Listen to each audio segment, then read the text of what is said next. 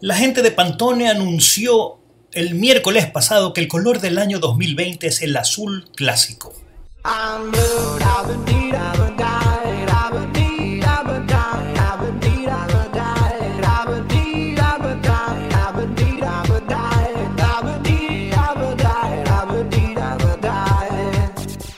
¿A qué huele el azul clásico? Es una contemplación de donde se encuentran el cielo y el mar.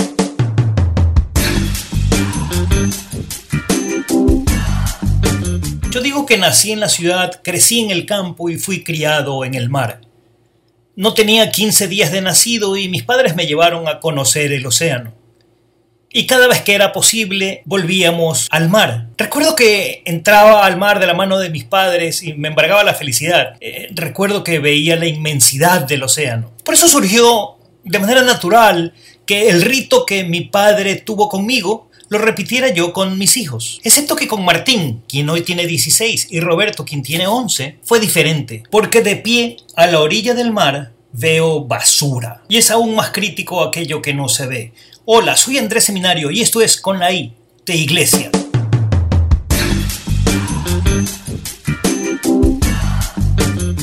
La gente de Pantone elige un color del año desde hace más de 20 años. En 1963 esta compañía, Pantone, creó el Pantone Matching System, un sistema patentado que se utiliza para administrar los colores en la impresión, el diseño gráfico, el diseño de moda, eh, la pintura de pared, en la publicidad. El color del año 2020 es el azul clásico. Pero hoy no vamos a hablar del azul clásico, color del año para el 2020. Vamos a hablar del océano.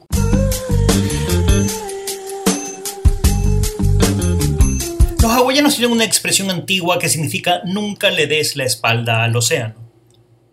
El agua salada cubre el 72% de la superficie de la Tierra. El océano nos da alimentación, energía, medicinas, diversión. Los océanos absorben CO2 y nos dan el 60% del oxígeno que respiramos. Absorben el calor, transportan miles de millones de dólares de comercio exterior, emplean a más de mil millones de personas, conectan cientos de países y son el destino favorito de más del 70% del turismo anual global.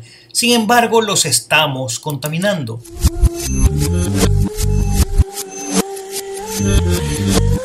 La historia de los océanos es ahora una realidad distópica y saben que nos involucra directamente.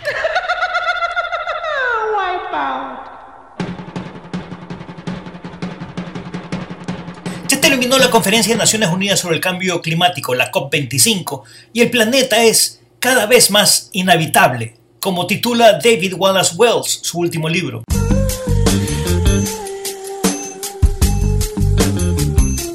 Un poco de historia. Antes que los hombres ya estaba el mar. 1997, países firman el protocolo de Kioto comprometiéndose a reducir emisiones de seis gases de efecto invernadero que causan el calentamiento global. Kioto entra en vigencia en febrero del 2005 y cuatro años después, 2009, habían 198 países signatarios. Pero ¿qué logró este protocolo? La verdad, muy poco. Las emisiones globales de los gases efecto invernadero 20 años después de la firma del protocolo de Kioto son mayores que las emisiones globales de gases efecto invernadero en el periodo 20 años anterior a la firma de Kioto. Los últimos 20 años hay más gases de efecto invernadero a, a, pesar de habernos comprometido a reducir sus emisiones que en el periodo entre 1977 y 1997.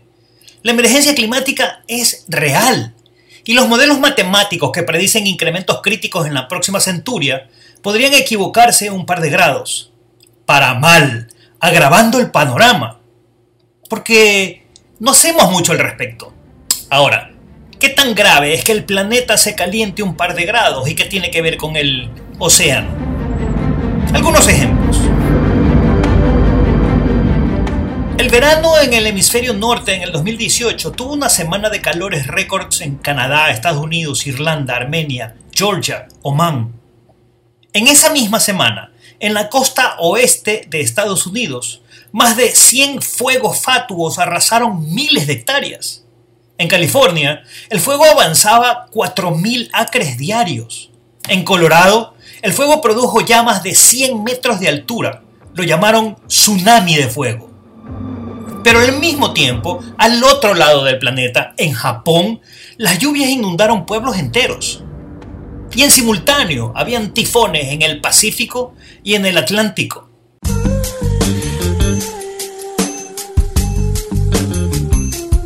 Sylvia Earle, exploradora oceanógrafa, dijo que la especie humana es dependiente de los océanos al igual que cualquier especie marina. Y también dijo que el mar sufre por nuestra ignorancia. El mar sufre por nuestra ignorancia. De hecho, Jacques Cousteau, ¿recuerdan a Jacques Cousteau, el oceanógrafo francés? Él decía, uno cuida lo que conoce. Y este es el problema, la gente no conoce el océano y por eso no lo cuida.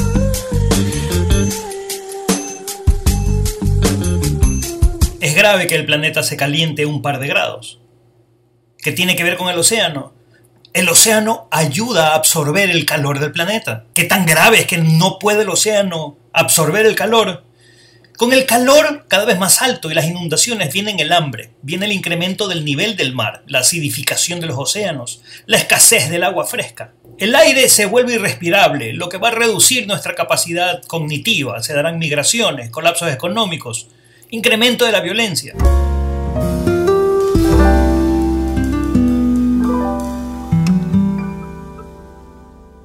Por miles de años hemos contado historias del fin del mundo. Muchas de esas historias vinculadas con temas climáticos. ¿Recuerdan cómo empezaba Games of Thrones? Empieza con una profecía climática. El invierno está por llegar. ¿Recuerdan la premisa de Interestelar? también es de carácter ambiental.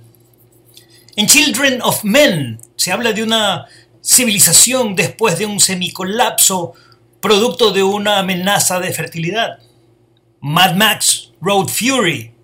Igual, Last Man on Earth, A Quiet Place, incluso American Horror Story, eh, vinculado a un invierno nuclear. Estas historias del fin del mundo están vinculadas con temas climáticos. Pero la problemática del cambio climático es incompatible con las historias que nos contamos.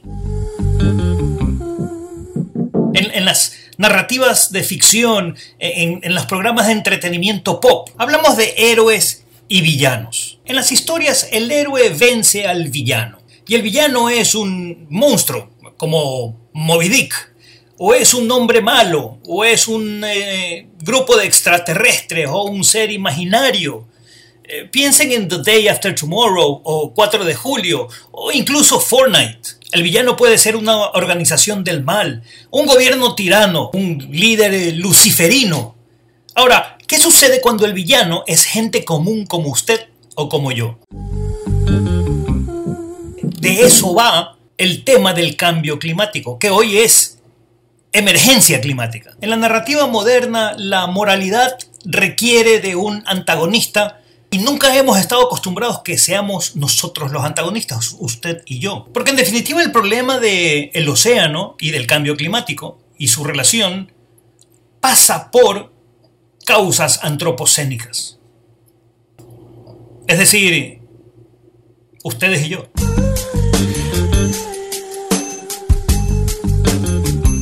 Vamos despacio, otra vez. ¿Sabían que el 31% de nuestros huesos son agua? ¿Sabían que nuestro cuerpo es mayoritariamente agua salada? Somos 75% agua como cuando somos bebés y nos vamos secando a medida que envejecemos, pero la sangre, las lágrimas, el sudor es agua, agua de mar, isotónica, además.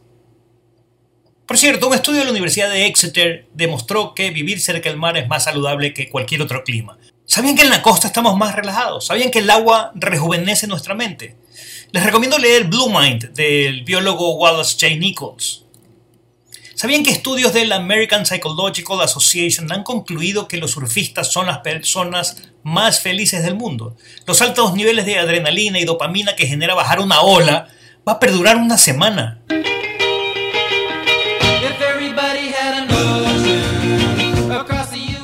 Eso se llama, por cierto, surf stoke. Es más, Hay una relación directa entre el surf y la preocupación por el mar. Kelly Slater, 11 veces campeón mundial de surf, dice, creo que cuando un individuo se convierte en una persona que practica surf, es casi como una obligación ser un ecologista al mismo tiempo. Creo que ustedes y casi todas las personas podríamos reconocer un atractivo especial en el océano. Sin embargo, ya saben lo que dicen, por la boca muere el pez.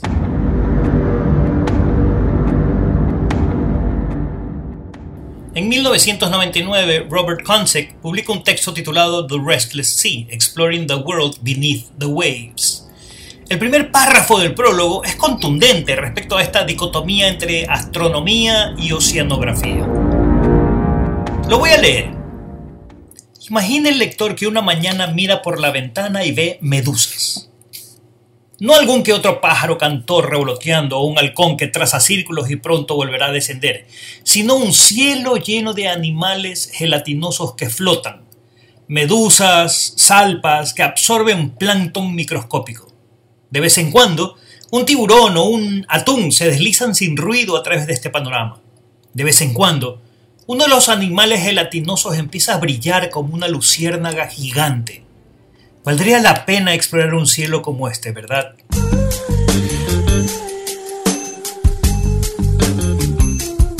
Hemos explorado más el lado oscuro de la luna que el fondo marino. Necesitamos conocer más el mar. Necesitamos descubrir el origen de la vida de las calderas hidrotermales, explorar el fondo de los océanos, descubrir sus cordilleras, necesitamos conocer más especies curiosas como las medusas iridiscentes de las profundidades, o estudiar los microorganismos que capturan este CO2 y desafían modelos biológicos de supervivencia. Necesitamos entender que cuando una ola rompe, altera la estructura física del aire y del agua, haciendo que los átomos se ionicen y que respirar esos iones son aprovechados como vitaminas por el cuerpo. Vuelvo al principio, los océanos son claves en la absorción de CO2, en la regulación de la temperatura del planeta, en la transportación y las rutas del comercio, en la recreación, alimentación, como fuente de materia prima, como recurso turístico y como fuente de empleo. Pero lo estamos contaminando.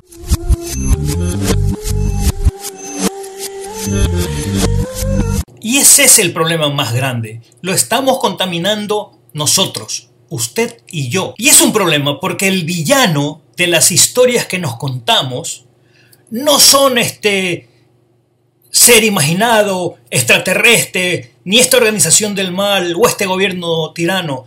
Los villanos de la historia somos gente común, como usted o como yo.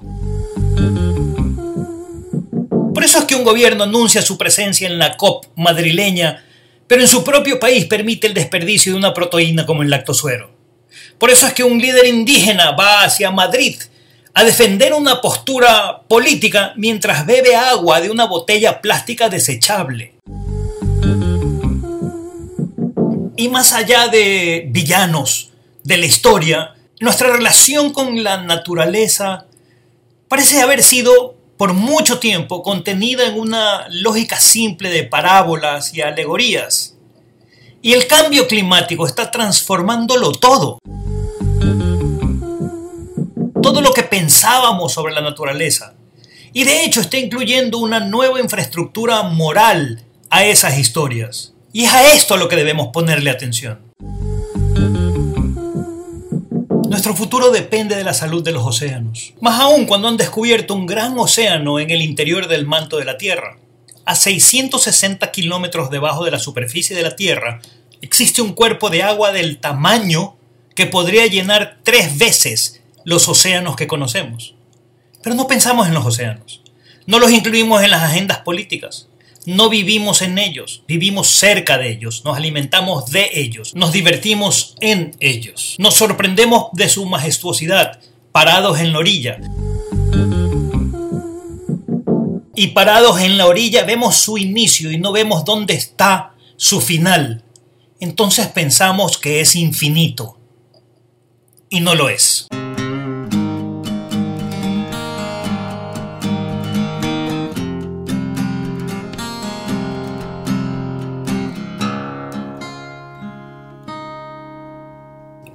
El podcast de esta semana. Soy Andrés Seminario y esto es Con la I de Iglesia.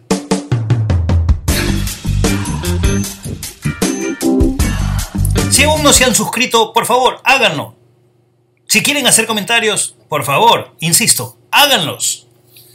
Nos escuchamos el próximo lunes.